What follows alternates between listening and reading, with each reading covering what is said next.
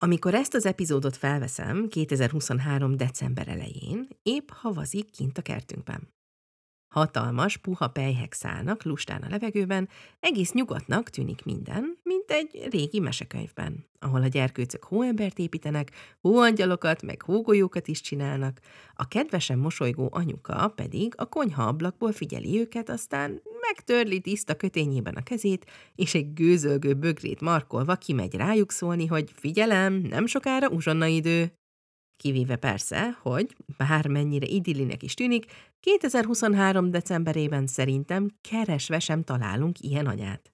Ha csak a saját életemet nézem, így bő két héttel karácsony előtt, inkább azon töröm a fejem, hogy a Jézuska mindent beszerzette már a gyerkőcöknek, rendbe tudjuk-e rakni a vendégszobát, mielőtt édesanyám megérkezik az ünnepekre, a hat éves fiam belefére még a tavalyi Mikulás ruhájába, amihez annyira nagyon ragaszkodik ilyenkor, megrendeltük-e már a kacsát, lesz-e szaloncukor, mivel ajándékozzuk meg a nagyszülőket, működni fog-e a fűtés, Szóval az ilyen lélekállapot nem mindig vezet mesés hangulathoz.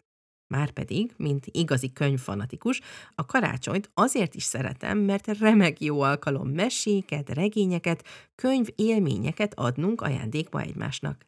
Kis millió új kiadvány lepi el a boltokat, egyik szebb, mint a másik, és egyébként is egy könyv az mindig tökéletes ajándék, nem? Hát nem mindig. Amikor például valaki kizárólag a saját szájíze szerinti könyvet ad nekünk ajándékba, az azért néha félre tud menni, gondolok itt például tündéri déd nagymamáink nagyon is jó szándékkal adott imakönyveire, én például biztosan számos gyökös Jendre fizettel gazdagodtam ilyen formán iskolásként. De persze, még gyerekként ez szörnyen idegesítő tudott lenni, most, hogy szülőként átkerültünk a karácsonyfa másik oldalára, ahol már mi döntjük el, hogy milyen habcsókot akasztunk a fára, vagy hogy diós vagy mákos beiglit tegyünk-e idén, kifejezetten nehéz néha azt szem előtt tartani, hogy ne a saját szánkíze szerint válogassunk ajándékokat, meg könyveket, meg ajándékkönyveket a gyerkőcünknek. Vagy, ha sikerült levennünk ezt a saját kis szemüvegünket, akkor meg benne üssön a blank paper syndrome, vagyis az üres papír szindróma, amikor írnunk kell valamit, de az üres papír láttán nem is tudjuk, hogy mit kezdjünk el odafirkantani, csak ugye mindezt egy könyvesbolt közepén kismillió friss és ropogós mesekönyvet látva. Így aztán igazán komoly kihívássá tud válni kiválasztani a tökéletes mesekönyvet, amivel igazán örömet szerzünk majd a saját gyerekeinknek, vagy az unokahúgunknak, vagy a barátunk könyvfalóinak, értitek? Szóval a kérdés, ami ilyenkor ott toporog a nyelvemen, az az, hogy hogyan kerüljük el ezt a helyzetet. Mármint persze nem csak a mesés bőség zavar blokkra gondolok ott a könyvesboltban, hanem a saját ízlésünk másra erőszakolására is. Hogyan válasszunk olyan ajándékkönyvet a gyerkőceinknek, ami szép, és jó, és hasznos, és ki is fog gyúlni tőle a tekintete, mint aki azonnal egy igazi varázsvilágba csöppent. Van-e egyáltalán olyan könyv, ami mindezt meg tudja adni? És, ha igen, melyik égig érő fára kell felmásznunk, hogy megtaláljuk? Sziasztok! Gőbel Nonó vagyok, és ez itt a Varázsvilágok podcast, ahol egy helyben találjátok a gyerekeitek belső varázsvilágaihoz vezető legmesésebb utakat. Három gyerkőcömmel és rengeteg könyvvel élünk egy svéd faházban a semmi közepén. És, mint évtizedes könyvmoly, meg most már könyvmolyok anyja, rengetegszer kaptam, meg adtam már ajándékkönyvet másoknak. Ez a sok-sok tapasztalat mostanra segített nekem kialakítani a titkos receptjét annak, hogy mire is figyeljek, amikor másoknak válogatok könyveket. Mitől lesz garantált siker az a mese, vagy böngésző, vagy lapozó, amit adunk az ifjúságnak, akkor is, ha pont nem ismerjük az illetőt, vagy, ne adj Isten, nem is szeret annyira olvasni. Ezt a titkos receptet fogom elárulni nektek ebben az epizódban, meg néhány olyan könyvet, amivel szerintem még sosem lőttem félre. Végül pedig azt a három mentő kérdést is megadom, amiken akkor szoktam gondolkodni, ha már végképp nincs ötletem mesetéren. Úgyhogy elő a dugi mézes kalácsokkal, és lássunk is hozzá!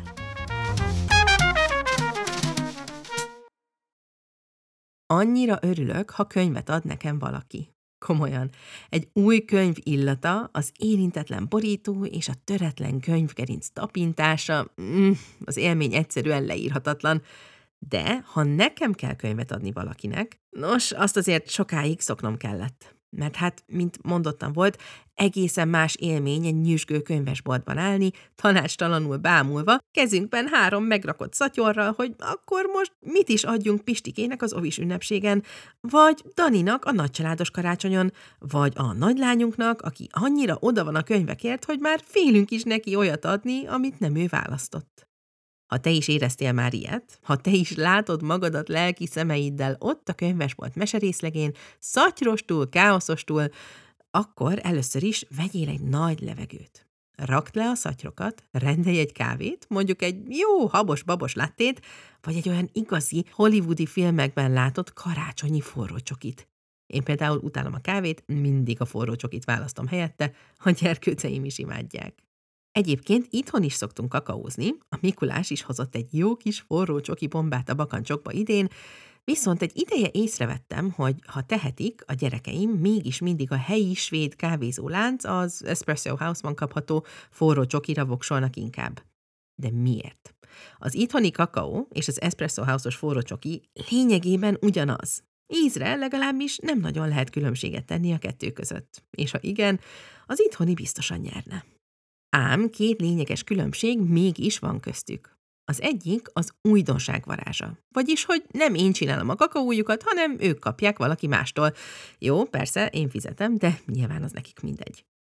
A másik különbség meg, hogy hasonlóan a habos-babos láttékhoz, az Espresso House-os forró csokikban is van csoki reszelék, meg tejszínhab, meg pillecukor, stb. Ez is ad az élményhez, meg a sugar rushhoz, ami aztán vele jár. No de visszakavarva az ajándékkönyvekhez, igaziból hasonlóan van ez itt is, ugye? Mert hogy az újdonság varázsa először is egy ajándékba kapott könyvnél mindig nekünk fog kedvezni. Samu fiacskám például tavaly kapott egy svéd dínós mesét, amiben rettenetesen beleszeretett, úgyhogy jól be is szereztem a második meg harmadik részét, de érdekes módon azok már nem kötötték le annyira. Másodszor meg az extra odafigyelés, amivel belegondolunk a gyerkőt személyiségébe, hobbiaiba, érdeklődésébe, és amit aztán belegyúrunk a könyvbe, vagy könyvekbe, amit választunk neki, az lesz a pillecukor, a hab, a csoki reszelék a mesebeli forró csoki tetején. Ezt hívom magamban a sikeres ajándékkönyvezés titkos receptjének. Pont mint egy amerikai forrócsoki. Úgy állnak össze a különböző hozzávalók, és adnak egy ízletes, fantáziában gazdag könyvélményt a könyvvalóinknak. De akkor menjünk át kicsit részletesebben is ezen a recepten. Ha maradunk a forrócsoki analógiánál, akkor mi micsoda? Mik ezek a titkos hozzávalók, amitől minden gyerek bele akar majd kóstolni a könyvünkbe? Nos, az első ilyen adalék, amitől több az ajándékba adott mesekönyved, mint egy puszta polctöltelék, az egy jó adag empátia. Ennek az első lépéseként, ha gondolatban még mindig ott iszogatod a habos-babos láttét, érdemes körbejárni azt a kérdést, hogy miért is akarunk könyvet adni annak a bizonyos valakinek, a gyerekünknek, a keresztlányunknak, a kiskutyánknak, miért akarunk neki könyvet adni, és nem játékot, vagy mozijegyet, vagy akármit. Én a saját elmúlt tizen sok évnyi könyvvásárlásom alapján mondom, hogy egyrészt ez a leghatásosabb módja az előbb emlegetett blank paper vagy üres papír szindróma feloldásának, mert hirtelen irányvonal lesz a papírunkon, egy nyíl valamilyen irányba a sok közül, Másrészt meg kicsit hasonlóan ahhoz, ahogy a magyar órákkal kapcsolatban is azon szoktunk gondolkodni, hogy most akkor mi a céljuk, hogy kultúrát örökítsünk, vagy hogy az olvasás szeretetét akarjuk-e velük lángra lobbantani, Sokkal inkább, mint a külsőségek, ez a miért könyvet akarunk ajándékozni című kérdés, meg persze a válasz, fogja informálni leginkább azt, hogy milyen könyvet válaszunk majd aztán a hatalmas, mesés, terű-terű asztalkámból. Mert hát nyilván rengeteg okból adhatunk könyvet ajándékba másnak, gyereknek és felnőttnek egyaránt, mert szeretnek olvasni, mert szeretnek egy témát, és arról akarnak olvasni, mert nem szeretnek olvasni, de mi szeretnénk, ha olvasnának, vagy mert nem ismerjük az illetőt, és egy jó könyv, ugye, mindig jó ajándék. Valljuk be, ilyen is azért akad minden évben. Nálam például a gyerekeim barátainak a szülinapi buliain szokott ez lenni, amikor nem tudok többet az aktuális gyerkőcről, mint hogy most töltötte be ő is a hatot. Személyesen egyébként tényleg azt gondolom, hogy mindig mindenkinek lehet olyan könyvet adni, ami betalál. Annak is, aki nem szeret olvasni. De erről majd mindjárt beszélek még. A hangsúly itt most tényleg ezen az első lépésen van, a miértünk tisztázásán. Mert ezáltal tudjuk majd aztán sit beleképzelni magunkat az ajándékozandó gyerkőc vagy felnőtt személyébe, belső világába. Ha megvan az én kiinduló pontom, hogy miért akarok neki könyvet adni, abban benne leszek én is, és ő is, a kettőnk közti kapocs. És ez az, ami elsődlegesen emeli a könyvajándékozás élményét. Ez a kis hidacska, a miért. Ez a mesebeli forró csokink tejszínhabja, ha úgy tetszik. Ez segít beleérezni, empatizálni a másikkal. És nyugodtan legyünk elég bátrak, vagy ráérősek, vagy nyitottak ehhez, érezzünk bele abba a szemébe, akinek könyvet adunk. Akkor is, ha egy ismeretlen gyerkőcről vagy kollégáról van szó, adagoljuk bőségesen azt a tejszínhavat, annyival finomabb lesz tőle a kis mesebeli forró csoki könyvélményünk. A következő titkos hozzávaló, ami lehetne mondjuk a pillecukor, és igen, igen, tudom, hogy ez egy borzalmasan amerikai szokás, de akkor is. Szóval a következő titkos hozzávaló, ami öt csillagos élményé varázsolja az ajándékkönyv élményünket, az a gyerkőcünk, vagy az ajándékozandó célközönség érdeklődésének, hobbiainak észben tartása. Elmondom, nálunk ez hogy néz ki. Van például egy gyönyörű, igazán olvasós, 9 és fél éves leányzóm, aki az elmúlt évben leginkább a Harry Pottert, a Pusint szerette, illetve egyre többet pötyögött a kis elektromos zongoránkon, meg süntörgött a konyhában, meg rajzolt, meg elkezdte érdekelni a japán kultúra. Na most neki, a Jézuska, ha jól sejtem, zongorás könyvet, mangarajzolós füzetet és Potter szakáskönyvet hoz majd a fa alá, az ötvözés jegyében. De ott van például Benufian barátja is, akiről igaziból annyit tudok, hogy szereti a Minecraftet, meg a Pokémont, neki akkor ezekben a témákban keresnék valamit, mert, és nem tudom, hogy ezen most sírjak vagy nevessek, van mindkét témában már számos kiadvány. Szóval vessük be a titkos tudásunkat a kérdéses könyvfalunk érdeklődéseiről, és itt most álljunk meg egy pillanatra, mert biztos vagyok benne, hogy nem vagyunk abban a szerencsés helyzetben, hogy kívülről tudjuk az összes rokoni és baráti gyerkőc érdeklődési körét vagy hobbiát. Ami persze teljesen normális, velem sincs másképp, de szóval először is ne felejtsük el, hogy a forró csoki pillecukor nélkül is forró csoki marad. Pláne, ha van benne alapból tejszínhab, meg valami más kraftos ízesítés. Nem véletlenül használtam ezt az analógiát, látjátok? Szóval ezzel csak azt akarom mondani, hogy kétségbeesésre semmi ok, akkor sem, hogyha éppen nem ismerjük annyira azt a valakit, akinek könyvet akarunk adni, mert a miértünk definiálása és az empátia bevetése szerintem alapvetően jó irányba tereli majd a könyvbeszerzési vagy könyvvásárlási gondolatainkat. Aztán persze az is igaz, hogy egy SMS vagy szóbeli kérdés semmiben nem kerül, ha mondjuk épp megvan az ajándékozandó gyerkőt szülőjének is az elérhetősége, akiről nem tudjuk, hogy épp most focizni vagy színezni szeret nagyon. Meg persze itt jönnek még az extra kapaszkodók, amiket én nemes egyszerűséggel csoki reszelékként tituláltam magamban és amiket bátran bevethetünk ilyenkor, amikor kicsit ködös a személyisége annak, akinek könyvet akarunk adni. A korosztály megjelölések, a hagyományos gyerektémák, mint a tündérmesék, vagy az állatos mesék, vagy a járműves könyvek, vagy persze a könyves kurátorok, akiket már korábban is emlegettem. A különböző mesebloggerek, vagy mesemamik, a Neveljünk Olvasókat Facebook csoport, meg persze az ezt az epizódot is támogató Bookline Kids, Szóval, röviden tömören, mindenfélével megszórhatjuk ezt a mesés forrócsokinkat, amivel aztán rögtön hollywoodi kávézók magasságába emelhetjük az egészet, akkor is, ha pillecukor épp nincs kéznél.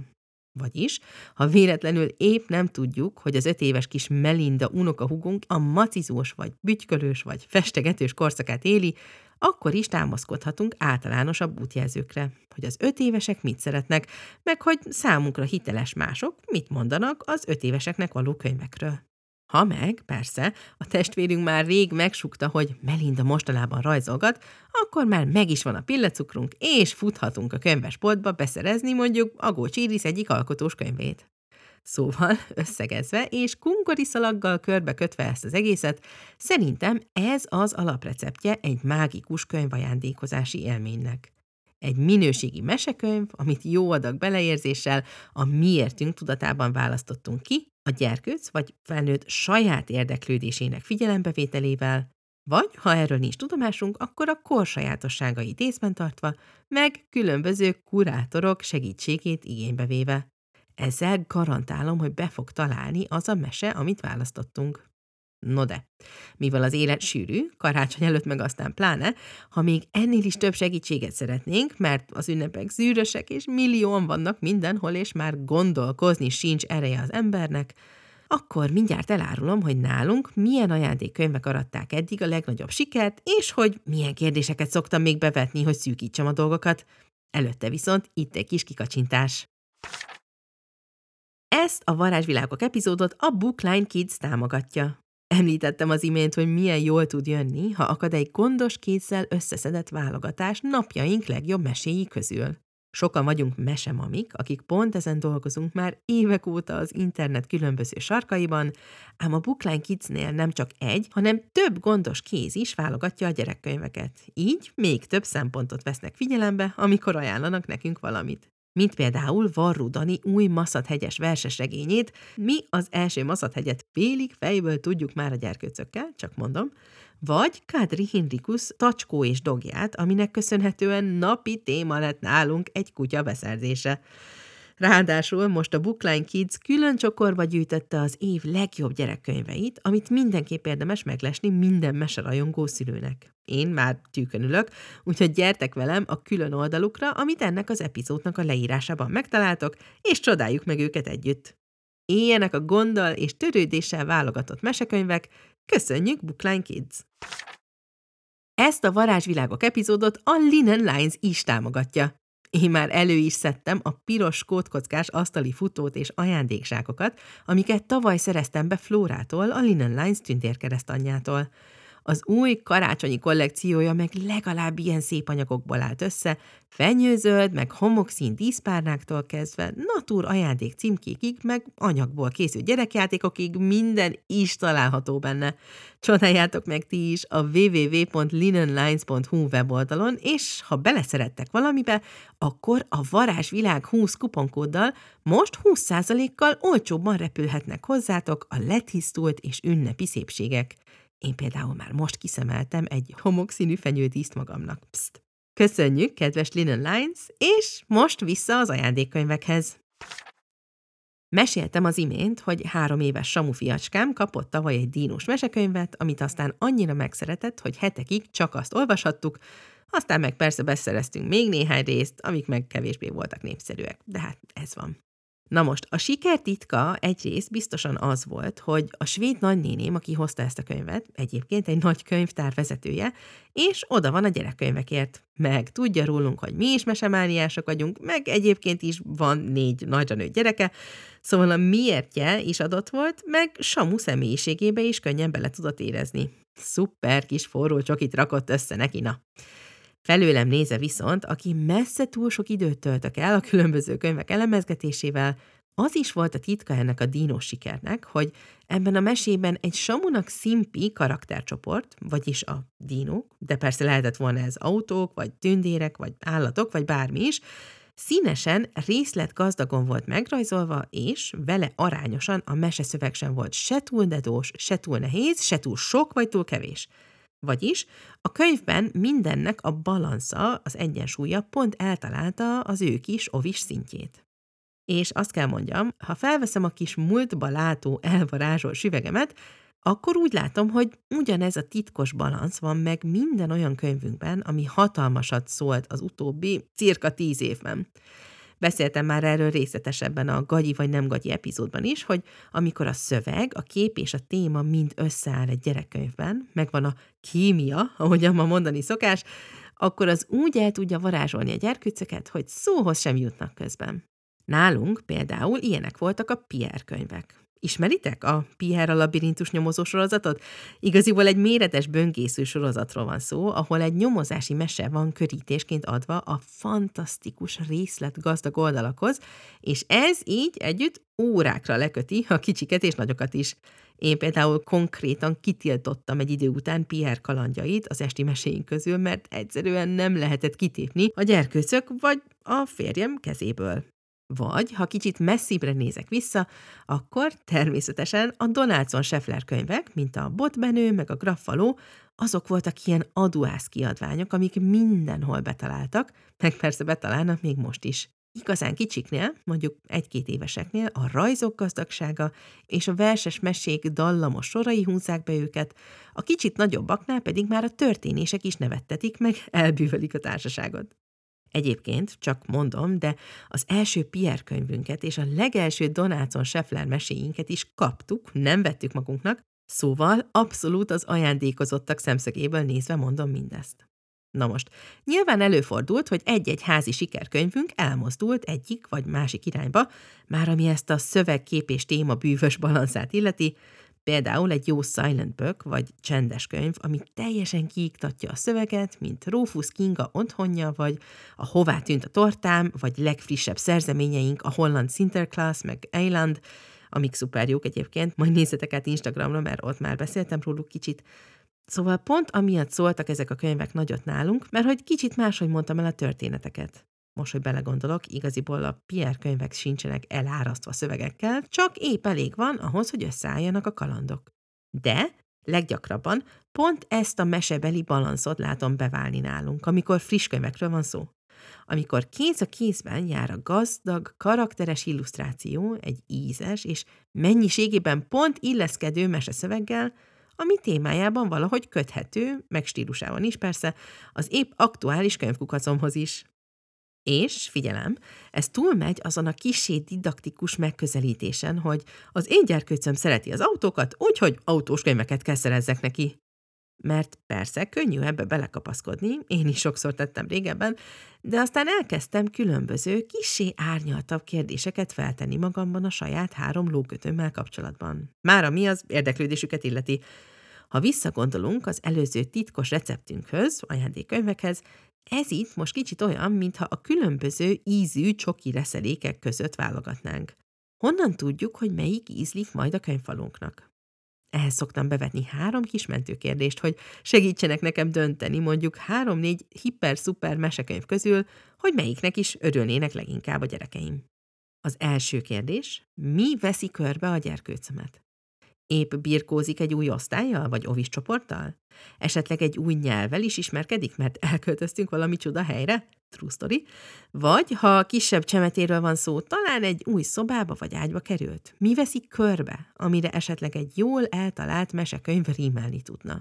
Ez azért érdekes megközelítés egyébként, mert szülők meg felnőttek lévén valószínűleg ezt pont mi jobban látjuk, mármint hogy mi veszi körbe a gyerekünket, mint ő. Mert ez egy ilyen felnőttes dolog, nem? A helyzetre való reflektálás. Ezt nem fogja magától csak úgy mondani nekünk a kis 3, 4, 5, 6 évesünk, mert ahhoz túl absztrakt.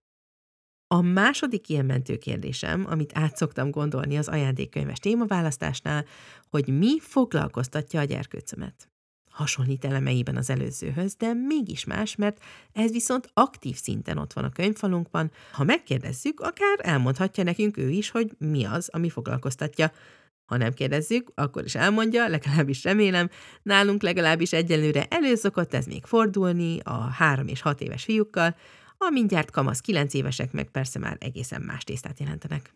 Szóval induljunk el ebbe az irányba is bátran.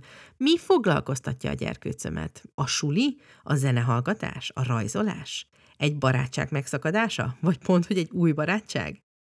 És a harmadik mentőkérdésem, ami egyben a legkényesebb is, mit szeretnék megmutatni a gyerkőcömnek? Azért mondom ezt kényesnek, mert ha nem vigyázunk, könnyen áthajolhat ez is abba, hogy a saját magunk értékrendjét és ízlésvilágát erőltetjük rá az ifjúságra ami önmagában nem mindig garancia a sikeres fogadtatásra. Ugyanakkor, ha inkább úgy gondolunk erre a kérdésre, vagy hozzáállásra, mint ablaknyitogatásra, mintha ott állnánk egy szobában, és mindig más ablakot nyitnánk ki, hogy megcsodáljuk a kilátást, egyszer ezt, másszor azt, akár olyan ablakot is, amin még mi sem láttunk ki, Szóval ezt észben tartva szintén lehet egészen csodálatos könyvélményeket okozni kicsiknek, nagyoknak. Én például emlékszem, hogy gyerekként egyáltalán nem értettem, miért ajánlgatta nekem édesapám annyira az indiános regényeket. Aztán egyszer, amikor a régi Vinnetuját megtaláltam egy könyvespolcon, beleolvastam, és teljesen behúzott, tényleg. Szóval abszolút híve vagyok az új dolgok megismerésének is, pláne könyvformában, de azért csak óvatosan. Meg őszintén, ha mondjuk pont egy nagyobb ünnepre keresünk ajándékkönyvet, lehet, hogy nem baj az, ha biztosra megyünk a választásunkkal, még ha az ablaknyitogatás rovására is. Végül, de nem utolsó sorban pedig itt egy kulcsfontosságú részlet. Ne stresszeljünk, amikor könyvet adunk, mert igaziból minden adott ahhoz, hogy sikeresek legyünk. Rengeteg szuper könyv közül válogathatunk, sok-sok segítséghez is nyúlhatunk, most már aztán biztosan, és ezekkel az ötletekkel szerintem garantáltan örömet tudunk szerezni bármilyen apró cseprő mesefalónak. Szóval csak semmi stressz, hanem inkább irány a legközelebbi könyvesbolt. Ott találkozunk! Ennyi már a kedves mesebarátom. Remélem tetszett ez a varázsvilágok epizód neked, és hogy zseniális gyerekkönyvek repülnek mielőbb az ajándékcsomagjaidba. Most pedig én kérnék egy gyors szívességet tőled. Ha már végighallgattál legalább egy epizódot a Varázsvilágok podcastből, akkor megtennéd, hogy kitöltesz egy kérdőívet és elárulod, hogy mit gondolsz róla? Körülbelül 10 percedbe telik majd, nekem pedig rengeteget segítesz vele, hogy még varázslatosabbá és érdekesebbé varázsoljam ezt a podcastet neked a jövő évben is. Előre is köszönöm a segítséged, ha inkább személyesen osztanád meg velem a véleményed, ír nekem a varázsvilágok kukacbukkancs.hu e-mail címre. Ott bármikor megtalálsz. Én pedig köszönöm Gőbel Balázs férjemnek a segítségét ezzel a podcasttel, Almási Mártonnak a szinknázenét, Török Juttának a grafikát, és mint mindig, neked a hallgatást. Jövő héten találkozunk, addig is varázslatos napokat kívánok! A Varázsvilágok podcast média támogatója a minimag.hu lifestyle magazin. Senkit nem hagynak unatkozni.